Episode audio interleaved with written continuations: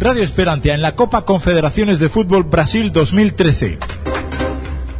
Todos los días comentamos la actualidad con la información más completa del torneo futbolístico. Una producción de Radio Esperantia con el apoyo técnico de cdemon.com, servicios de hosting. Dirige y presenta David Saavedra. Comenzamos. Hola, ¿qué tal? Muy buenas tardes, buenos días, buenas noches, porque ya sabes que a través de el podcast nos puedes escuchar en cualquier momento del día, o buenas tardes si nos escuchas en directo a través de radioesperantia.com y cadena Axarquía allá en eh, Málaga. Cuarta edición de Radio Esperantia en la Copa Confederaciones con solamente un resultado que conocimos ayer, mm, algo previsible. Ayer eh, estuvimos un poco haciendo cábalas de lo que podía ocurrir, los goles que le podía meter eh, Nigeria a Tahití y bueno al final se quedaron en 6 aunque Tahití pues eh, están muy contentos porque consiguieron hacerle un gol a la selección nigeriana el próximo partido de esta de esta de este grupo B es el eh, España con eh, y Nigeria con eh, Uruguay, que es eh, un poco donde se jugará ya el segundo puesto o incluso el primero si España pincha. Pero bueno, mm, es previsible que España pueda conseguir mantenerse pues a cero en la portería con eh, Tahití quizá pues la, las cábalas están en torno a cuántos goles le metería España pues ya sabes esto es la Copa Confederaciones vamos a empezar a debatir a charlar a comentar todo lo ocurrido con los amigos tertulianos que no, habitualmente nos acompañan y nosotros en el comienzo pues eh, ya sabes eh, para tomar un poco de, aliento pues vamos con buena información y esa información es la que nos proporciona los amigos de Cedemon sin cuyo esfuerzo técnico sería eh, imposible realizar este programa. Así pues, nos vamos con Cedemon y ya pues eh, empezamos con la tertulia. Oh, hello, children. I'm the operator, Taschenrechner in der Hand. What? ¿Necesitas una web? En Cedemon te lo ponemos muy fácil. Tu alojamiento desde solo 2,50 céntimos de euro. Entra en www.cedemon.com y elige el plan de hosting que mejor se adapte a tu proyecto. Es muy fácil. Elige Cedemon.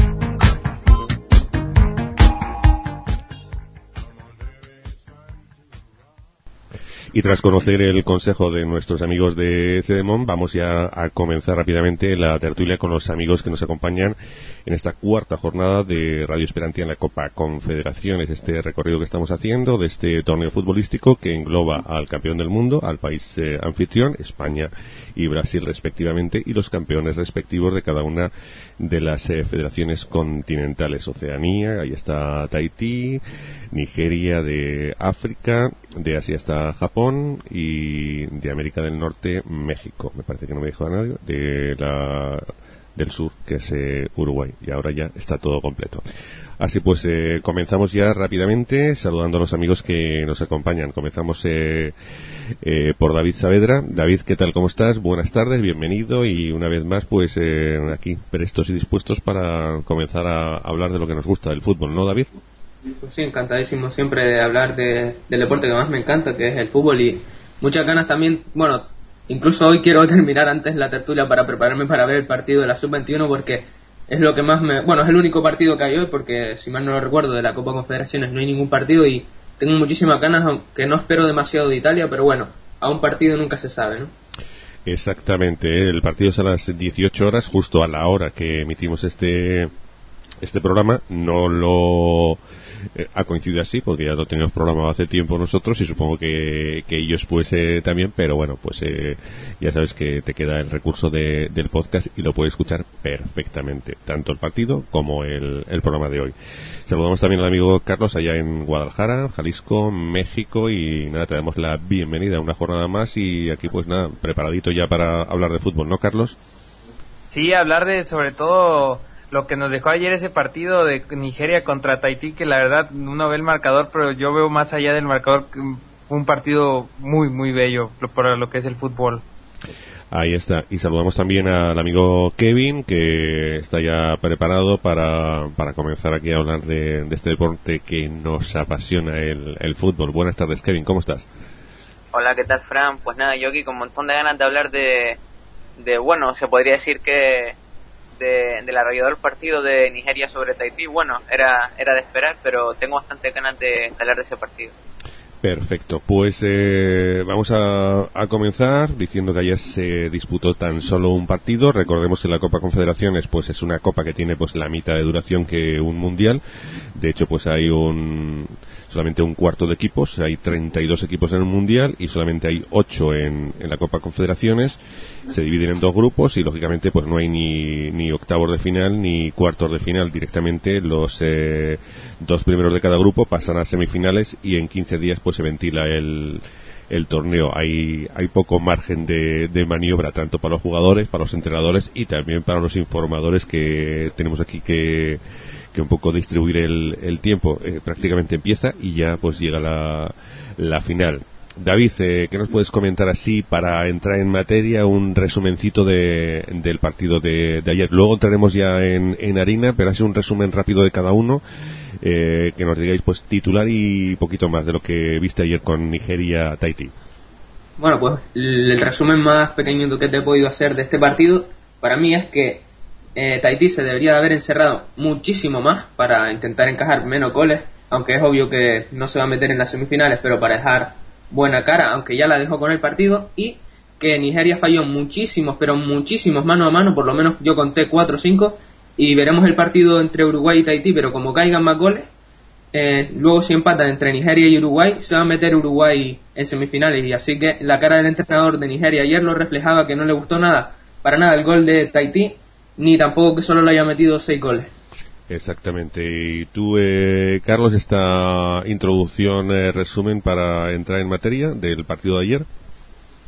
Pues el partido de ayer, así en resumen, pues era lo que esperábamos. La, esperábamos un, un marcador pues muy abultado, inclusive el que más se acercó fuiste tú, Fran, Sí, sí, que, me quedé corto. que proponías el, el 5 a 0 y, y pues bueno, fueron 6, y, pero pero pues Tahití logró meter un gol que, que inclusive ellos decían que eh, su objetivo más grande era meter un gol en la Confederaciones y ya lo lograron.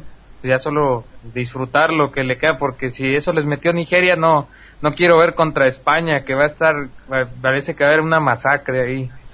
Ahí está. ¿Y tú, Kevin? ¿Qué nos cuentas así como primer resumen de, del partido de ayer?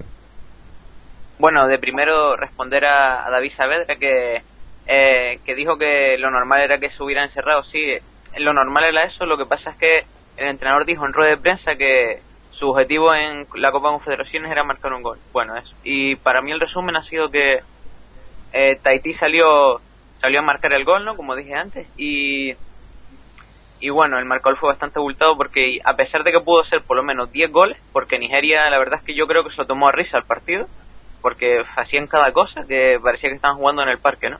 Mm, Eso sí que, es cierto. Y bueno, unos datos que, que, os quiero dar. He estado buscando información sobre el grupo de en el que se tienen que jugar los cuartos Tahití y un poco resultados. Y Tahití ha conseguido algo que en las Copas Confederaciones precedentes no han conseguido ni Grecia, ni Irak, ni otra selección. A ver, otra que me queda.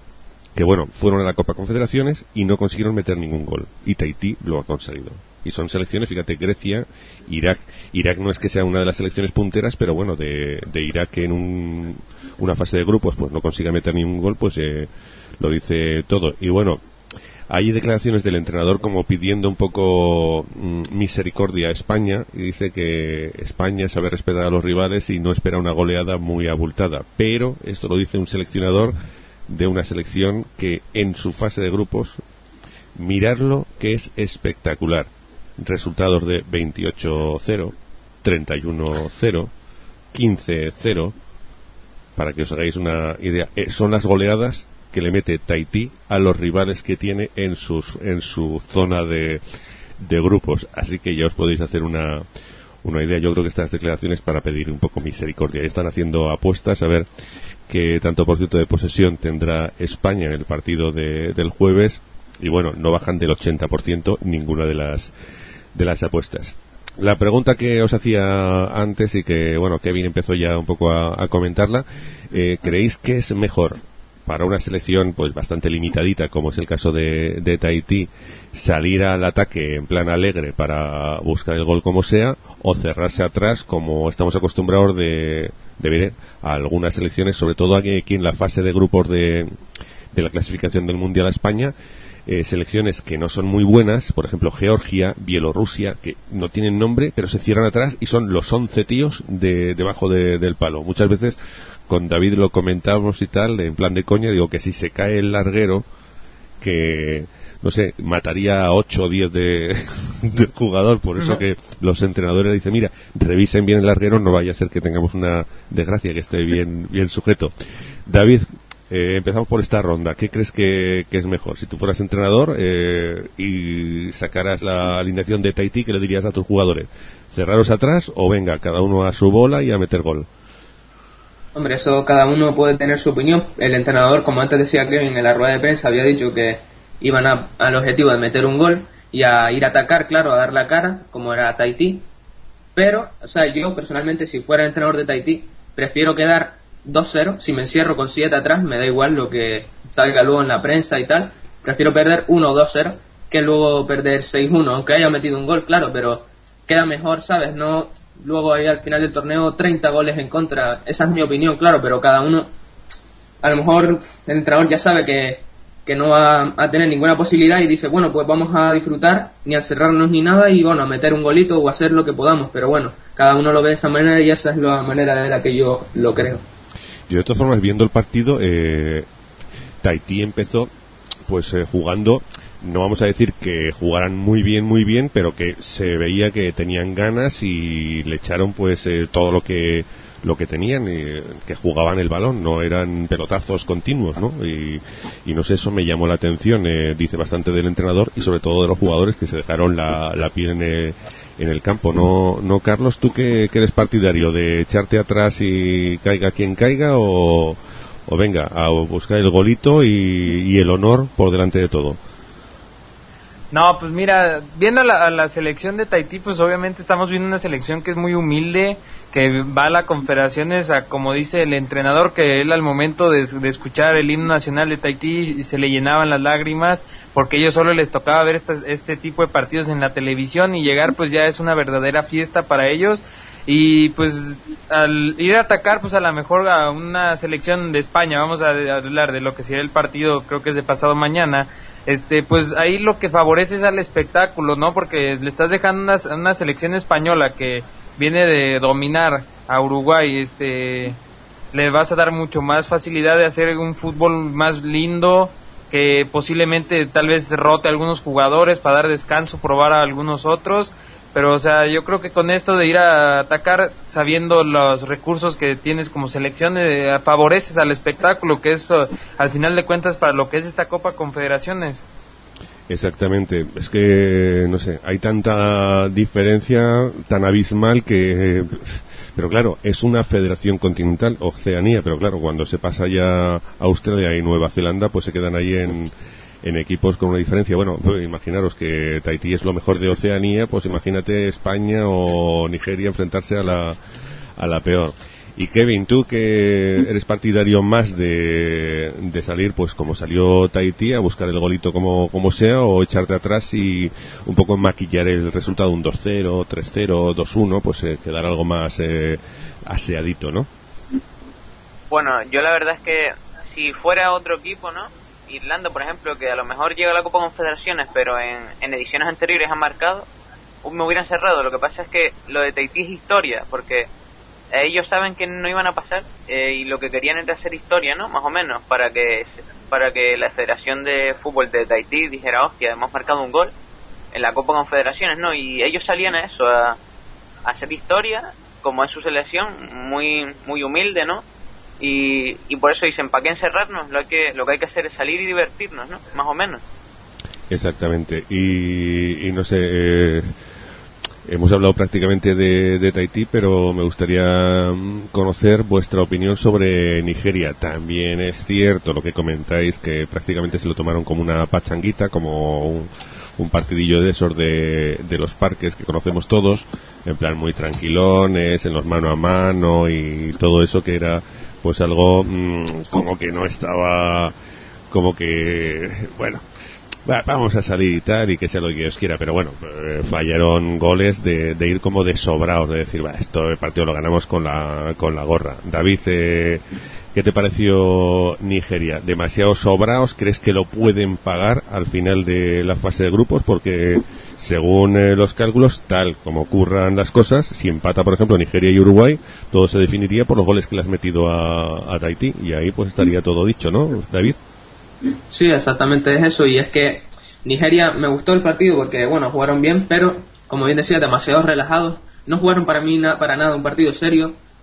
Eh, en los manos a mano yo no vi, bueno, se intentaron regatear al portero de Tahití por lo menos seis veces y creo que no se lo llevaron ni una vez y las veces, bueno, se la llevaron pero no tiraban porque ya llegaba el defensa, en vez de un ladito tirar rasito o algo, querían hacerlo bonito, pero es que esos golitos al final te puedes eh, pasar factura, porque Uruguay no creo que vaya a jugar contra Tahití a, hacer lo mismo, a fallar mano a mano, para nada, va a meter los máximos goles posibles. Me gustó, me gustó bastante Nigeria, sobre todo el delantero que no lo conocía, que metió un hat-trick, me gustó bastante, pero lo que decía, que muchos, muchos fallos, y Musa demasiado chupón quizás. Hmm. Yo creo que el partido entre Uruguay y Nigeria va a ser muy muy interesante, pero va a ser todavía más interesante el partido, según cómo estén las cosas, entre Uruguay y, Tahití, porque imaginemos que Nigeria le gana a Uruguay, por ejemplo, que puede ocurrir.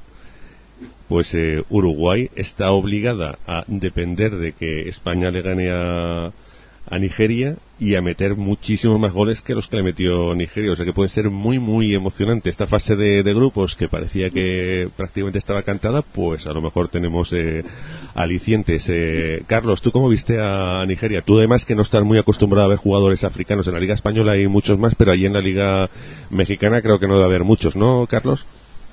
Sí, yo creo que no hay ninguno acá en la Liga Mexicana, tal vez sí haya pasado por la historia, pero no me viene ningún nombre, un, algún africano, africano que haya pasado por acá. Pero pues obviamente uno intenta mantenerse al tanto de todo lo que sea el fútbol, se siguió la, la Copa Africana ya y ver a Nigeria, saber que tenían jugadores como ya decía ayer de Obi Mikel, de un Víctor Moses que ya quedó fuera de la Confederaciones por lesión, pero sí como, como decía este David, el delantero se llama Oduamadi y metió hat-trick y, y, esto es un dato que no conocía que salió en las noticias de creo que Sky Sports Italia que el Milan, el AC Milan es dueño del 50% de su carta y ya lo, lo invitaron a la pretemporada con el Milan después de la actuación de hoy, o sea que a este cuate, a Oduamadi, ya le sirvió muchísimo jugar contra Tahití porque ya demostró su calidad de, goleador, aunque haya sido entre una selección pues muy humilde que como ya, como ya comentamos, pues salió a divertirse y salió a hacer espectáculo.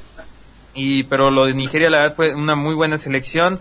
Tienen varios jugadores en, en Europa, también eh, estuve viendo y tienen a F. Ambrose del Celtic y a Ahmed Musa, un joven de del, del CSK de Moscú, o sea, tienen jugadores de calidad que están sonando en Europa, son muy jóvenes, es una selección como todas las africanas muy veloces, que sí, como también dice David, este, siento que a la hora de intentar meter goles sí quisieron meterle más, pues, más, quisieron hacer los goles más bonitos que a veces no les salió, y pero pues bueno el resultado ya así quedó muy abultado y pues, como les decía el Oduamadi pues ya quedó para ya se sacó algo muy bueno en las confederaciones pues veremos a ver y, Kevin eh, eh, sé que no se se puede pues eh, pues hacer un baremo del juego de Uruguay y de Nigeria porque fueron dos partidos absolutamente diferentes, el que jugó Uruguay contra España y el que jugó Nigeria, pero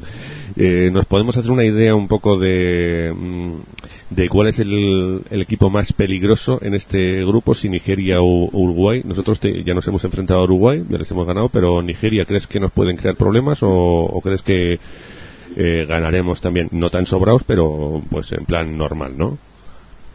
Hombre, yo pienso que Nigeria es un equipo africano y lo que menos se les da es la defensa, ¿no? Más o menos, ayer me fijé y que te marque un gol Tahití, yo creo que, eh, no sé, Tahití sí se, lo, se dejó la piel en el campo, pero, pero la verdad es que Nigeria no creo que nos cause ningún problema, ¿no? Porque eh, a, pe- a pesar, yo lo veo, yo le veo las mismas posibilidades que Uruguay, ¿no? O sea, pueden quedar segundos o Uruguay o, o Nigeria, porque ese partido va, va a estar al 50-50, pero a España no le va a causar ningún problema ninguno, creo yo, porque con tener el balón, eh, España es capaz de ganarle a cualquiera.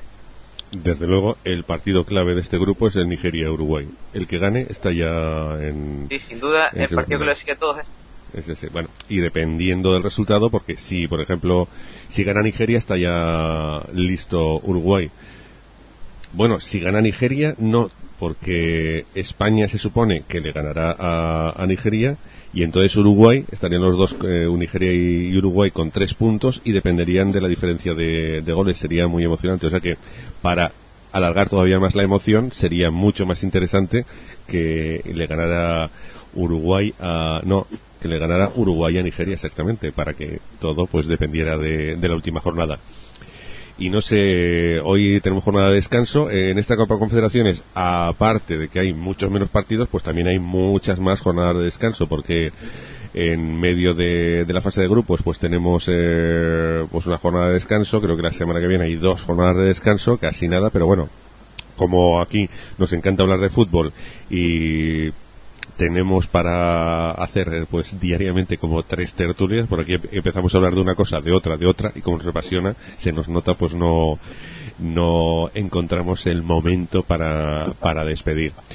Y no sé si queréis comentar algo más sobre la Copa Confederaciones o pasamos ya a un tema que además no ha ha surgido porque cuando lo planteamos no pensábamos que nos iba a coincidir la sub-21 y precisamente una, una final y ya empezamos a hablar de, de los chavales de, de la selección española, como queráis. Yo solo quería decir una cosa, pa- eh, Fran, Sí, sí, sí. que solo para corregirte una- un pequeño detalle que eh, Uruguay, o sea, el partido Nigeria-Uruguay, eh, para que, o sea, si el que si gana Nigeria, Sí. ya está, eh, ya gana, y si gana Uruguay también, porque si gana Uruguay tendría seis puntos gan- contando que le ganaría a Tahití y Nigeria tendría tres porque se supone que perderá contra España. Pues- Entonces, el único resultado que se daría para que la diferencia de goles sería el empate entre Nigeria y Uruguay y que Nigeria le y que Uruguay le goleara a Tahití, ¿entiendes? Pues sí. Y no cabría otra posibilidad porque, eh, imagínate, claro, claro, es verdad, si gana Uruguay, pues eh, lógicamente masacrará a, y si gana Nigeria tendrá seis puntos, evidentemente. Solo son tres partidos y... y- Tienes y toda la decide- razón. Mm, Tienes toda la razón, pero fíjate, mm, yo creía que había más, más posibilidades, pero solamente el, el empate. Pues entramos ya, si os parece, en la, en la Copa, en el Europeo Sub-21 y me ha sorprendido de Carlos, que antes de, comenzar, que estaba muy, muy puesto en, en la selección Sub-21 española. ¿La- ¿Lo lleva siguiendo desde que comenzaron el torneo, incluso antes, Carlos? Sí, es que es que desde que vi la lista de jugadores, la verdad se me hacen jugadores que, como ya se hablaba, yo creo que en la primera vez que estuve aquí, que si estos son el recambio de, un- de esta selección, es una selección que pinta para muchísimo. Eh, digo, jugadores ya empezando con Isco, que Isco ya pretendido por muchísimo por el Real Madrid, por el Manchester City, que Florentino ya dice, sabes que este es- es el fichaje que necesitamos, por recomendado por Zinedine Zidane. Pero no solo Isco, también está el caso de, de uno que me gusta mucho, de I- Iyaramendi, de la Real Sociedad, que de esa Real Sociedad pues que ya se, se pudo meter a, a la Champions a fase de clasificación. También Íñigo Martínez, que es pretendido por el Barcelona. o sea, son jugadores muy buenos, De Gea, Montoya, Rodrigo. en fin, Rodrigo de, del Benfica, también está Morata, Tello, no, es que son muchísimos jugadores que son muy buenos y, y ves a la, a la selección que han enfrentado hoy, a la de Italia, que también tienen jugadores que pintan, pero son muchos menos los nombres y son jugadores que tal vez como los que he mencionado no, no, no prometen tanto como estos que he mencionado. Tal vez el, el caso que más resaltaría de Italia sería el del número 10 de Lorenzo Insigne, pero de ahí en más los demás no, no pintan muy bien y si España lo... Berratti, quizá.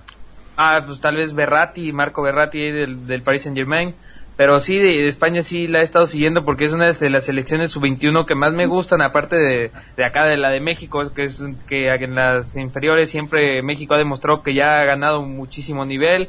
Eh, hablar rápido, pues, por ejemplo, que le ganamos de con sub-23 a, a Brasil, que va a ser el duelo de mañana, que México le quitó la medalla de oro a Brasil, con prácticamente Brasil se va a presentar con muchos jugadores que estuvieron en esa final y pues eso es algo que hace un poco más interesante el duelo de mañana.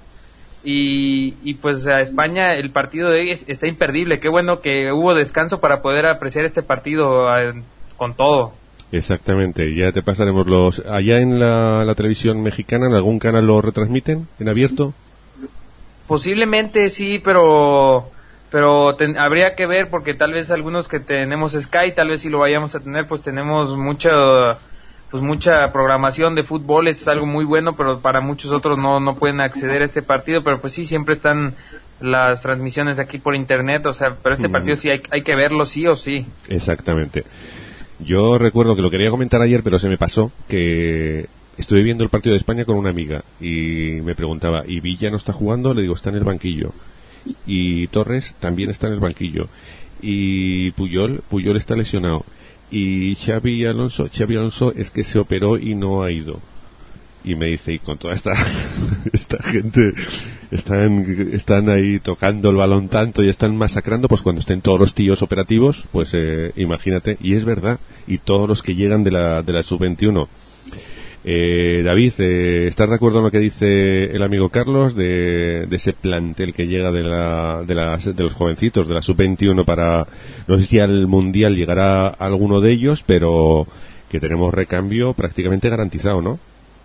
Sí, eso no, o sea, nadie tiene duda de ello y es obvio que Isco el año que viene, bueno, yo creo que llegará al Mundial, porque aunque tendrá que hacerse paso entre Iniesta y Xavi, pero es que es una maravilla y tiene que estar con la absoluta ya desde luego. Y en el lateral derecho quizás Arbeloa ya un poco mayor, aunque ayer, creo que no mal lo recuerdo, ayer hizo un buen partido llevándose a algunos jugadores de Uruguay, pero tenemos a Carvajal y a Montoya, que son dos laterales muy jóvenes y uno en el Madrid y otro en el Barcelona, y son muy buenos jugadores. Y bueno, sobre el partido de España-Italia, el entrenador eh, de la sub-21 de Italia, que es David Mangia, que es un entrenador súper amarrategui, y lo que le pasa a Italia, que bueno, en todos los partidos de este campeonato, han quedado por muy pocos goles porque se encierran bastante atrás, aunque tienen muy buenos jugadores, porque bueno, aunque se les, se, les, se les ha escapado algún jugador muy bueno como Fabio Borini, el del Liverpool, también está Matías Destro, más los que comentaban Berratti, Marrone, tienen muy buenos jugadores, pero se encierran atrás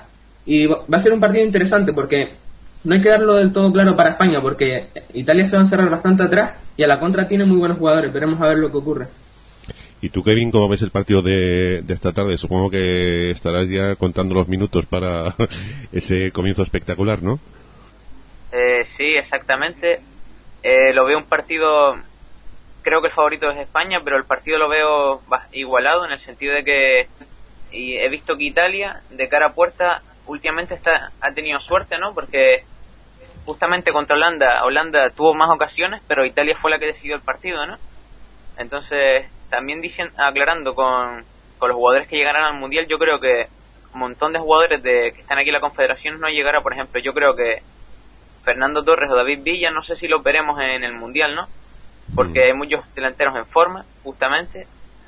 Y tampoco te digo, también te diré que no creo que Puyol llegue, porque del Bosque le gusta la veteranía, ¿no? Porque dice que lo que él quiere es la, es la ilusión de los jugadores. Aunque yo pienso que todo español querrá estar en la selección.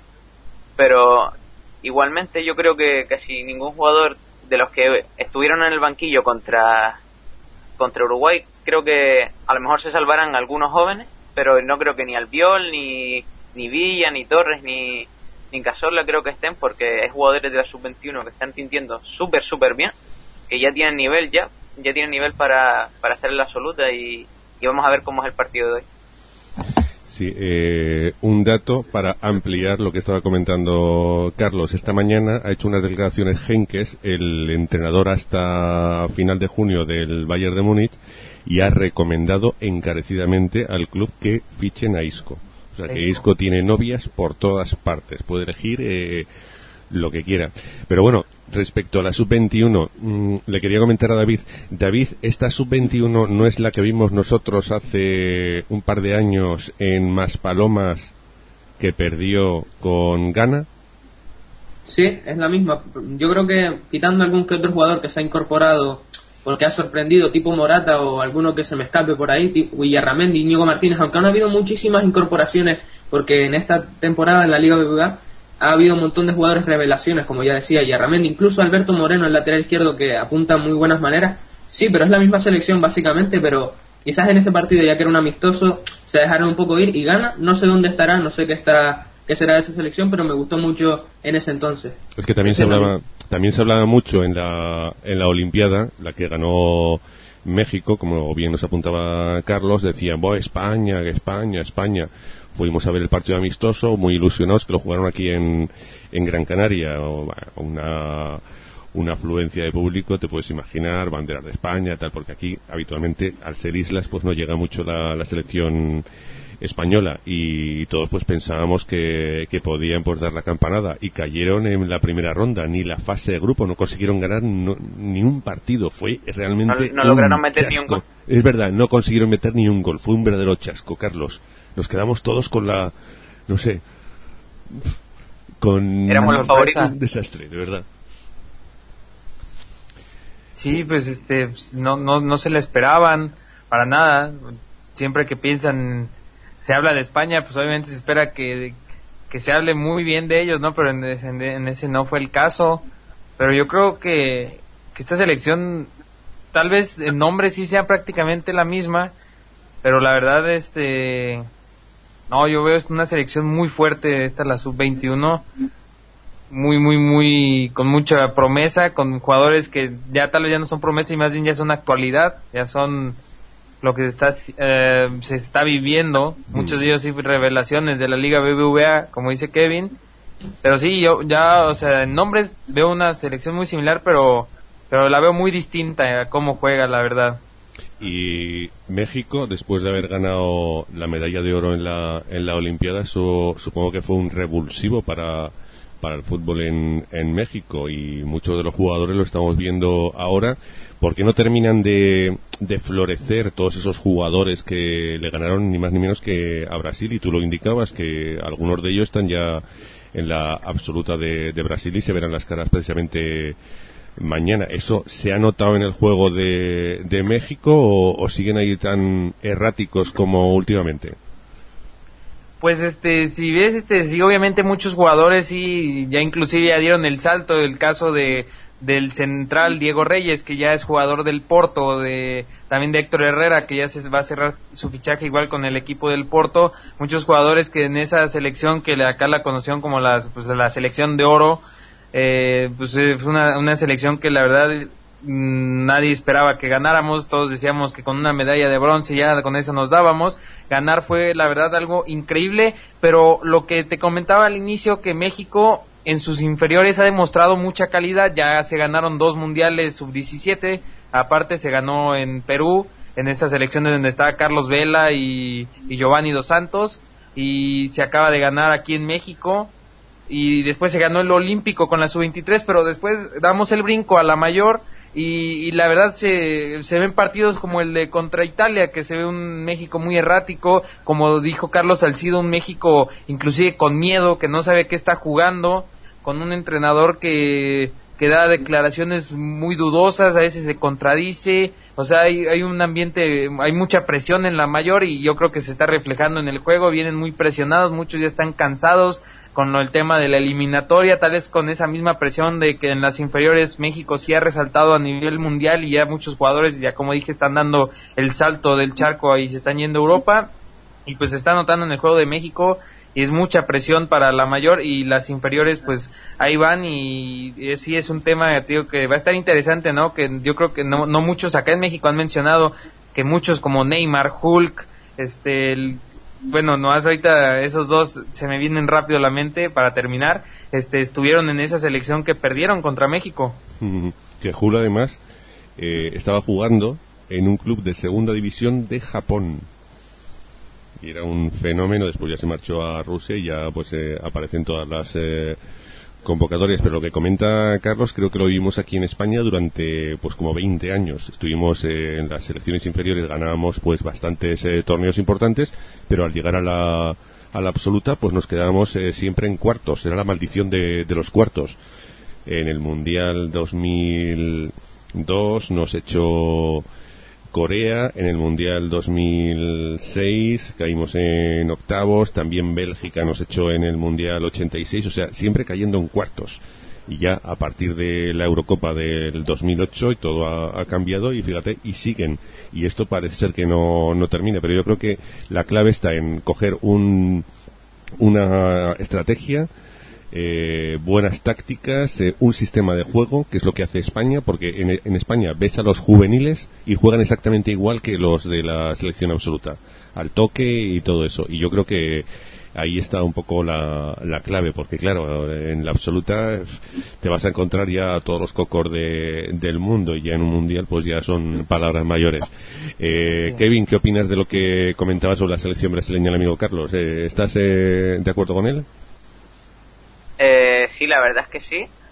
Tam también decir que la selección brasileña siempre ha tenido problemas en el sentido de que no, lo comentaste tú hace dos días que la, las individualidades de la selección brasileña siempre ha sido bueno desde hace un par de años porque antes eran buenos buenos en el sentido de que coordinaban bien. Eh, ahora están teniendo esos problemas de que yo soy aquí el bueno yo regateo tal y, y no puede ser no porque tienen que jugar en equipo y, y no tener tantas confianzas, porque España en los amistosos le pasa eso, ¿no? Siempre hacemos amistosos contra equipos muy, muy pequeños.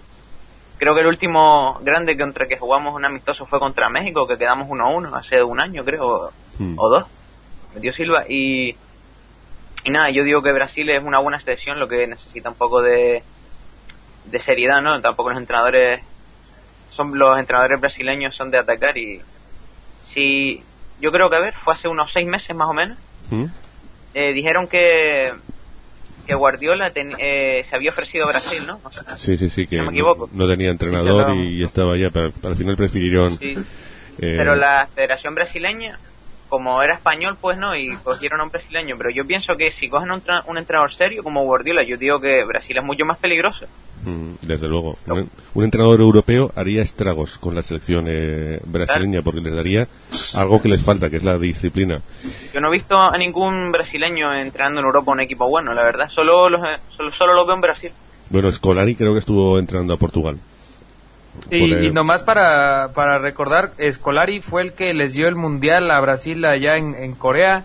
Mm. Fue, fue él el, y por eso fue el elegido, ¿no? Tal, tal vez este más bien más yo creo que va a ser más el caso de los jugadores que es lo que ya más hablamos porque en esa selección obviamente estaba Ronaldo Ronaldinho o sea ya con solo con esos dos nombres ahora la, el referente de Brasil es Neymar y, y, pues es un jugador joven que todavía no se ha probado en Europa y de estos dos ya estamos hablando de dos jugadores que que pues ya estaban bien establecidos y ya tenían un fútbol muy muy bello eh, más bien yo creo que ahora el tema es este escolar y pues sí está haciendo pues está haciendo su trabajo, pero tal vez no tal vez le haya faltado convocar tal vez a un Ronaldinho, un Kaká que decían, fueran esos referentes, esos que les dieran la experiencia, que les dieran la madurez a ese fútbol de Brasil, porque es un fútbol, como ya hablamos, está parece un fútbol guerrillero porque son todos jugadores muy jóvenes y que se destacan por sus individualidades, pero no, no destacan mucho en el juego en conjunto.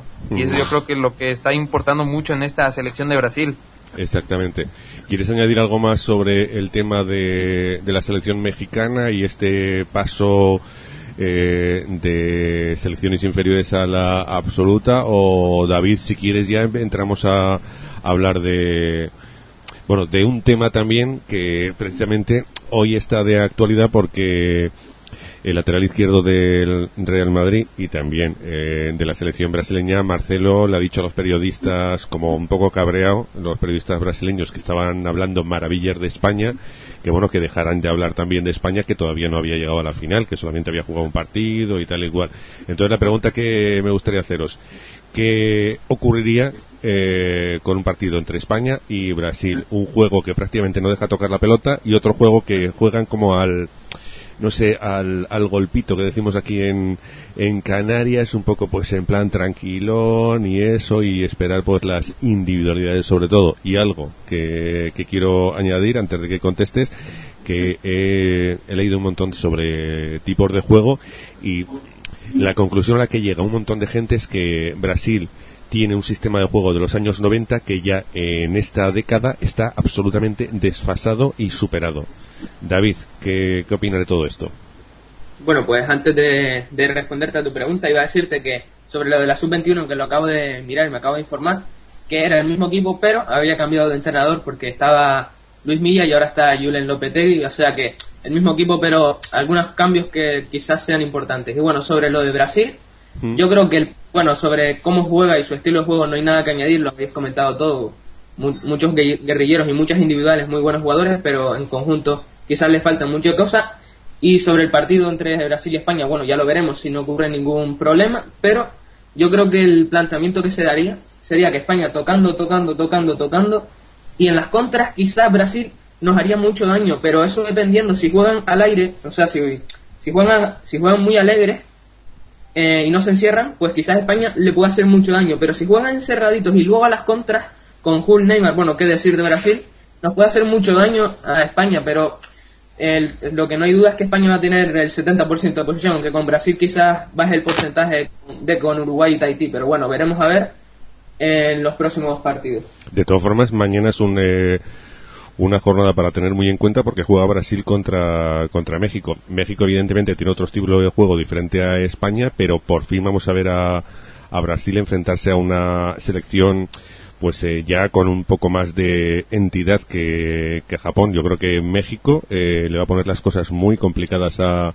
a Brasil y yo apostaría incluso porque le gana México, porque tú ves jugar a Brasil y juegan prácticamente caminando y no sé, mucho juego horizontal y mucha individualidad, mucho bicicleteo, pero que tampoco es que eso pues te, te dé resultados. Con Japón, pues mira, eh, bien, pero bueno, a ver si con un equipo más eh, más puesto en el campo, como es el caso de, de México, nos encontramos pues eh, otro escenario. Carlos, ¿a ti qué te, qué te parece todo esto que estamos hablando? Que es como una, una miscelánea de un montón de, de cosas. Bueno, comenta lo que, lo que quieras y contesta pues a, todas estas eh, preguntas y comentarios que hemos estado haciendo, sin ninguna pregunta concreta. Carlos. Pues sí, mira, a, los comentarios de Marcelo, pues yo creo que igual aplican a sí mismo a la selección de Brasil él lo que quiere es decir, ¿saben que Hoy solo jugaron un partido y jugaron bien, pero nosotros también, ellos también solo jugando un partido, le ganaron 3-0 a Japón en un resultado que hablamos de eso que, que no, no refleja lo que fue el partido. Y pues todavía a Brasil le queda lo que es México e Italia. Y México, sí, tal vez dices, este, con cómo juega un equipo más plantado en la cancha, tal vez, eh, y, y por historia México siempre se le ha complicado a Brasil. Pero México viene en una situación, la verdad, muy muy muy extraña que, que esperábamos muchos ya esperábamos muchos eso que te hablaba que vienen muy presionados se ven hasta cansados acá ya muchos muchos comentaristas muchos periodistas mis amigos este me hablan de hoy sabes qué acá acá no sé si allá le conozcan este término pero le están tendiendo la cama a José Manuel de la Torre o sea tal vez ya lo quieren fuera tal vez hay alguna bronca interna con el mismo entrenador tal vez los jugadores no se estén no hay alguna bronca en camerino, ¿no? En los vestidores. Y pues es algo que se empezó a hablar, o sea, es un partido que la verdad va a llegar muy calientito porque pues obviamente Brasil todos los partidos que tuvo en este grupo iba a tener este tiene esa presión de ser el país anfitrión, de tener de ser Brasil de la última vez de haber tenido esa competición en Brasil pues fue pues fue muy triste, pero pero sí, México yo creo que sí le puede ir a plantar cara a Brasil si, si en verdad juega como estaba jugando antes de esto, de que fue el 2013, porque del 2013 para acá fue dieron el bajón en lo futbolístico, un bajón increíble y pues para nada esperado. Y pero sí Brasil ese comentario de Marcelo pues es un poco extraño también, o sea, solo va un partido, solo va un partido, no podemos decir mucho de estos partidos, no podemos decir mucho por, para nada del Nigeria Tahití de, del España-Uruguay, pues España jugó lo que juega siempre y Uruguay tal vez pudo haber hecho algo más, que eso que pues es lo que todos hubiéramos esperado. En el de México Italia, pues Italia este tuvo mucho error en el último toque, en el último toque, pero aún así demostró la calidad que ya viene manejando. México sí no mostró la calidad que yo creo que ese de que es del ah de lo que es tiene ese potencial México de hacer Japón también esperaba muchísimo más de Japón y pues tienen este día para descansar los que ya habían tenido después de sus partidos y todavía queda mucha confederaciones y quedan estos partidos que pintan aún mejor por lo que han sido los primeros partidos. Ahí está, y yo estoy frito porque empiece el partido de México con, con Brasil porque vamos a ver eh, pues un partido de, de, entidad y Brasil pues enfrentándose a una selección que seguramente le va a poner las cosas bastante bastante complicadas. Eh, Kevin, ¿y tú sobre esta mezcolanza de, de cosas y de opiniones que estamos comentando, de sub-21, de selección brasileña, de tipo de juego, de estrategias, qué es lo que nos puedes comentar o qué puedes aportar?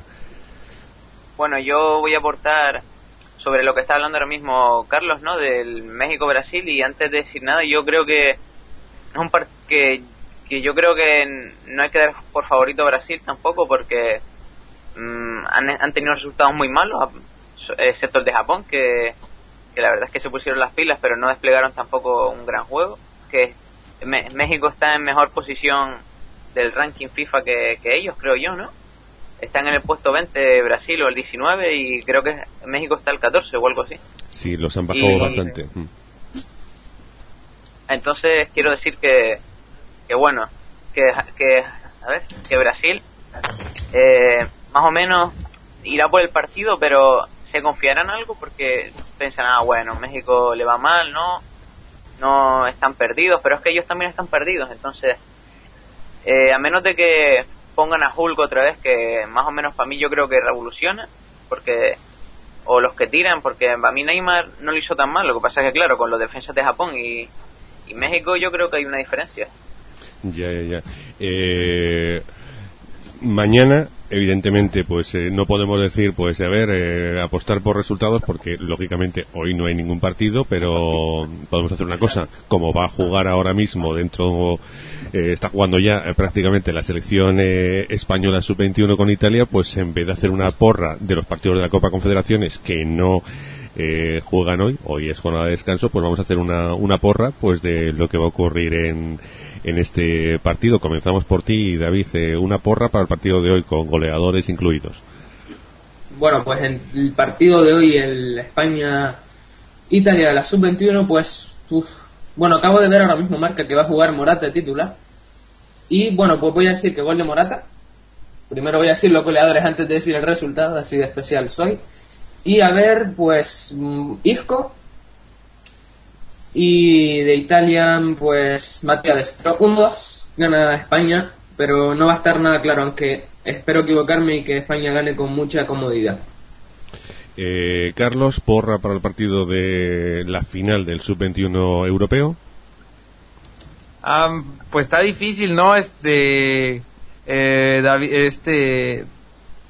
Ay, se me fue el nombre. Fran, sí, David, Fran, este. Fran, Fran. No, David, David. Quiero decir David, este dice que va a meter gol Matías Destro, pero como dice, yo también ando viendo la alineación titular de, de Italia y no salen Borini, eh, Ciro Immobile eh, en la delantera, así que a Destro no le daría llave del gol. Yo creo que de Italia, yo creo que mete Insigne y, y Borini. Y, y de España, yo creo que mete Isco y tal vez Thiago Alcántara, pero digo que esta final se va a penales. Vaya por Dios, pues nada, no confías tanto en España. De todas formas, la selección italiana No, es un pero, pero yo selección. quiero ver un, un partido muy bueno. Muy quiero largo, claro, que, claro. que esté o sea, hasta el último minuto. Claro, claro, tú quieres ver fútbol hasta el último momento y tal. Y Kevin, ¿tu pronóstico para este partido? Pues voy a dar un, un 3-0 a favor de España, ya que para no perder la tradición de golear a Italia. Y voy a dar dos goles de Morata y uno de Isco.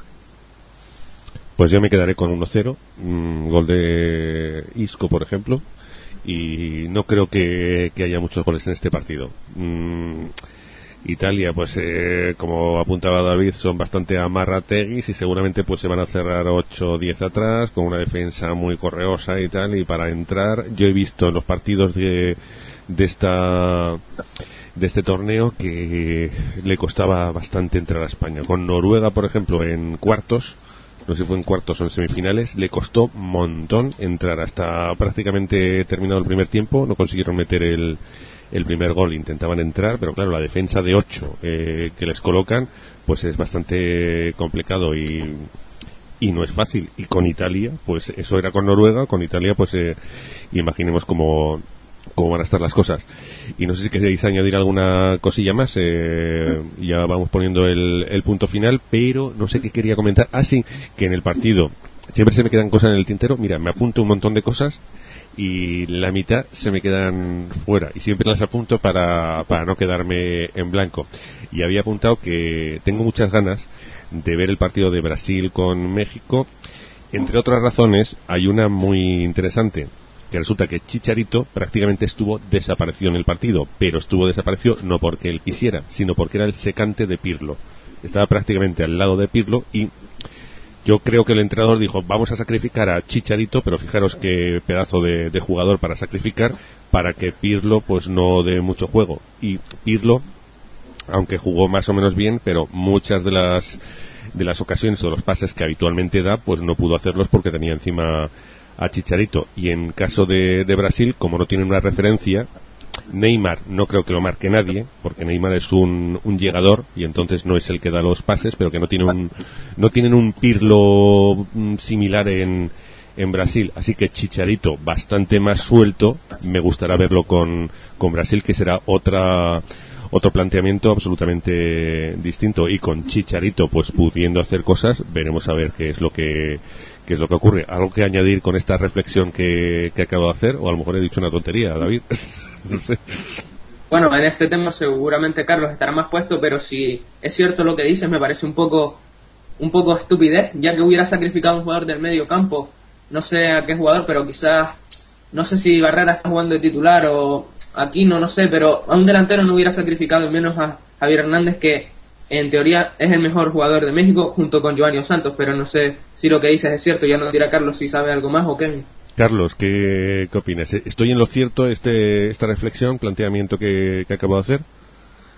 Pues tal vez si, si, si estás este, en lo cierto, yo sí vi a un chicharito muy retrasado, se notaba cuando Giovanni Dos Santos iba a apretar, este, él estaba muy solo, Giovanni Dos Santos, que normalmente un 9 de área debería estar ahí adelante, al menos merodeando de que hoy sabes que si la va a recuperar yo tengo que estar atento, ¿no? A, cualquier este el Chicharito en este caso no está así y yo comentaba con en el partido con, con mi padre que estábamos estábamos muy enojados este, que, que el Chicharito tenía esa actitud que ya les dije ayer hasta podríamos ser un poco apática de que se estaba con los brazos abajo caminando con mirando al suelo o sea fue un Chicharito que la yo nunca había visto y y digo que habla del momento que está viviendo la selección, pero tal vez con esto que dices que a lo mejor si estuvo apretando a Pirlo y tal vez si ahora tiene más libertad, es, probable que podamos ver ese chicharito que al que estamos acostumbrados en la selección y en el Manchester United.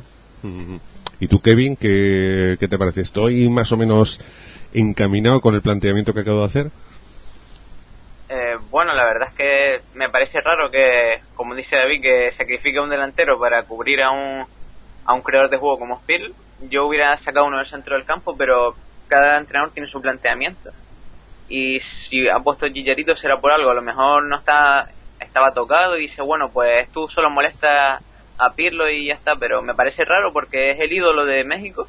No Mm. sé si Carlos me lo confirmará, pero Sí, prácticamente Eh, es el que, el que corta el, la, la estrella de, México. Yo os comento esto porque me gusta ver los partidos no solamente donde está la pelota, aunque en un campo de fútbol se ve todo mucho mejor y ahí en la televisión pues tienes que depender de dónde esté el balón para que te enfoquen, pero si te fijas bien en el campo pues siempre ves a, a los jugadores lo que están haciendo. Entonces observé a Chicharito porque me extrañó al principio del partido. Y es que lo veía pegado a Pirlo. Pero es que Pirlo se iba a la derecha, él se iba a la derecha. Pirlo se iba a la izquierda, se iba a la izquierda. O sea que la misión que tenía era secar a Pirlo. Esa era su misión. Quizá pues el entrenador dijo, voy a sacrificar a mi mejor jugador, pero es que claro, es para secar a su mejor jugador. Entonces fue un poco eh, el planteamiento que creo que, que hizo. De todas formas, eh, mañana vamos a salir de, de dudas. Si, si vemos a Chicharito, pues eh, en la misma posición es que le ocurre algo y si no, pues veremos al chicharito brillante que está que está habitualmente pues eh, ofreciéndonos eh, esas eh, maravillas de, juego.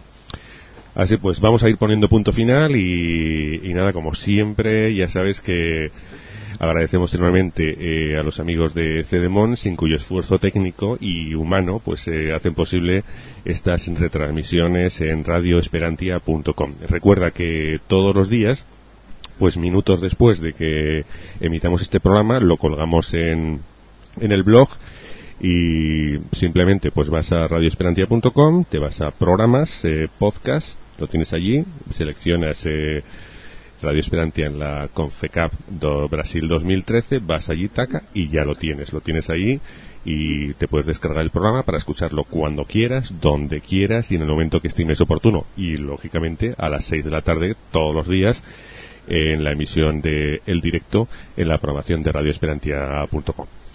Pues ponemos punto final. Eh, David Saavedra, un placer contar contigo en, un nuevo programa y si te parece, pues te esperamos en una próxima ocasión, ¿de acuerdo?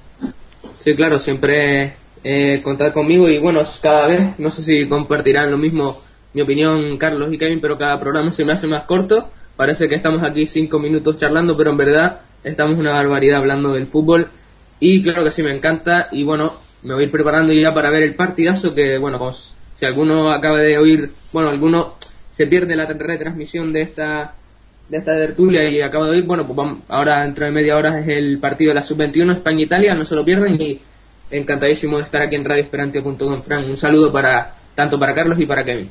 Perfecto. Eh, Kevin, como siempre, pues eh, te decimos un verdadero placer de contar con, con tu presencia aquí en, en, la tertulia y nada, te emplazamos si te parece para un próximo programa. ¿De acuerdo, Kevin?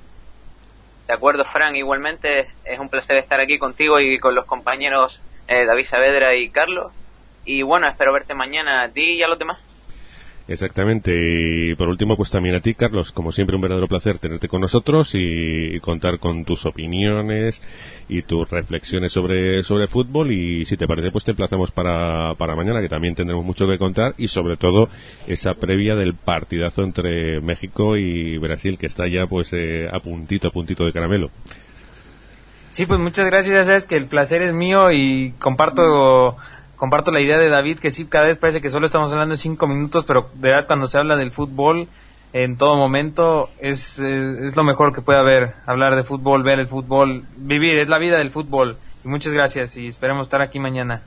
Exactamente, y por nosotros, eh, por nuestra parte, nada más. Eh, saludos cordiales, Franco Saavedra desde la realización. Y que te digo que mañana, a partir de las 18 horas, pues tienes una buena nueva cita para hablar de la Copa Confederaciones de Fútbol que se está disputando en Brasil 2013. A ser felices y hasta mañana. Muy buenas tardes.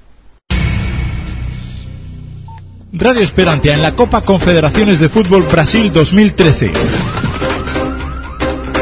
Todos los días desde las 18 horas, una hora menos en Canarias, te ofreceremos toda la actualidad de la cita futbolística con la tertulia de los aficionados de los países contendientes. Una producción de Radio Esperantia con el apoyo técnico de cdemon.com Servicios de Hosting.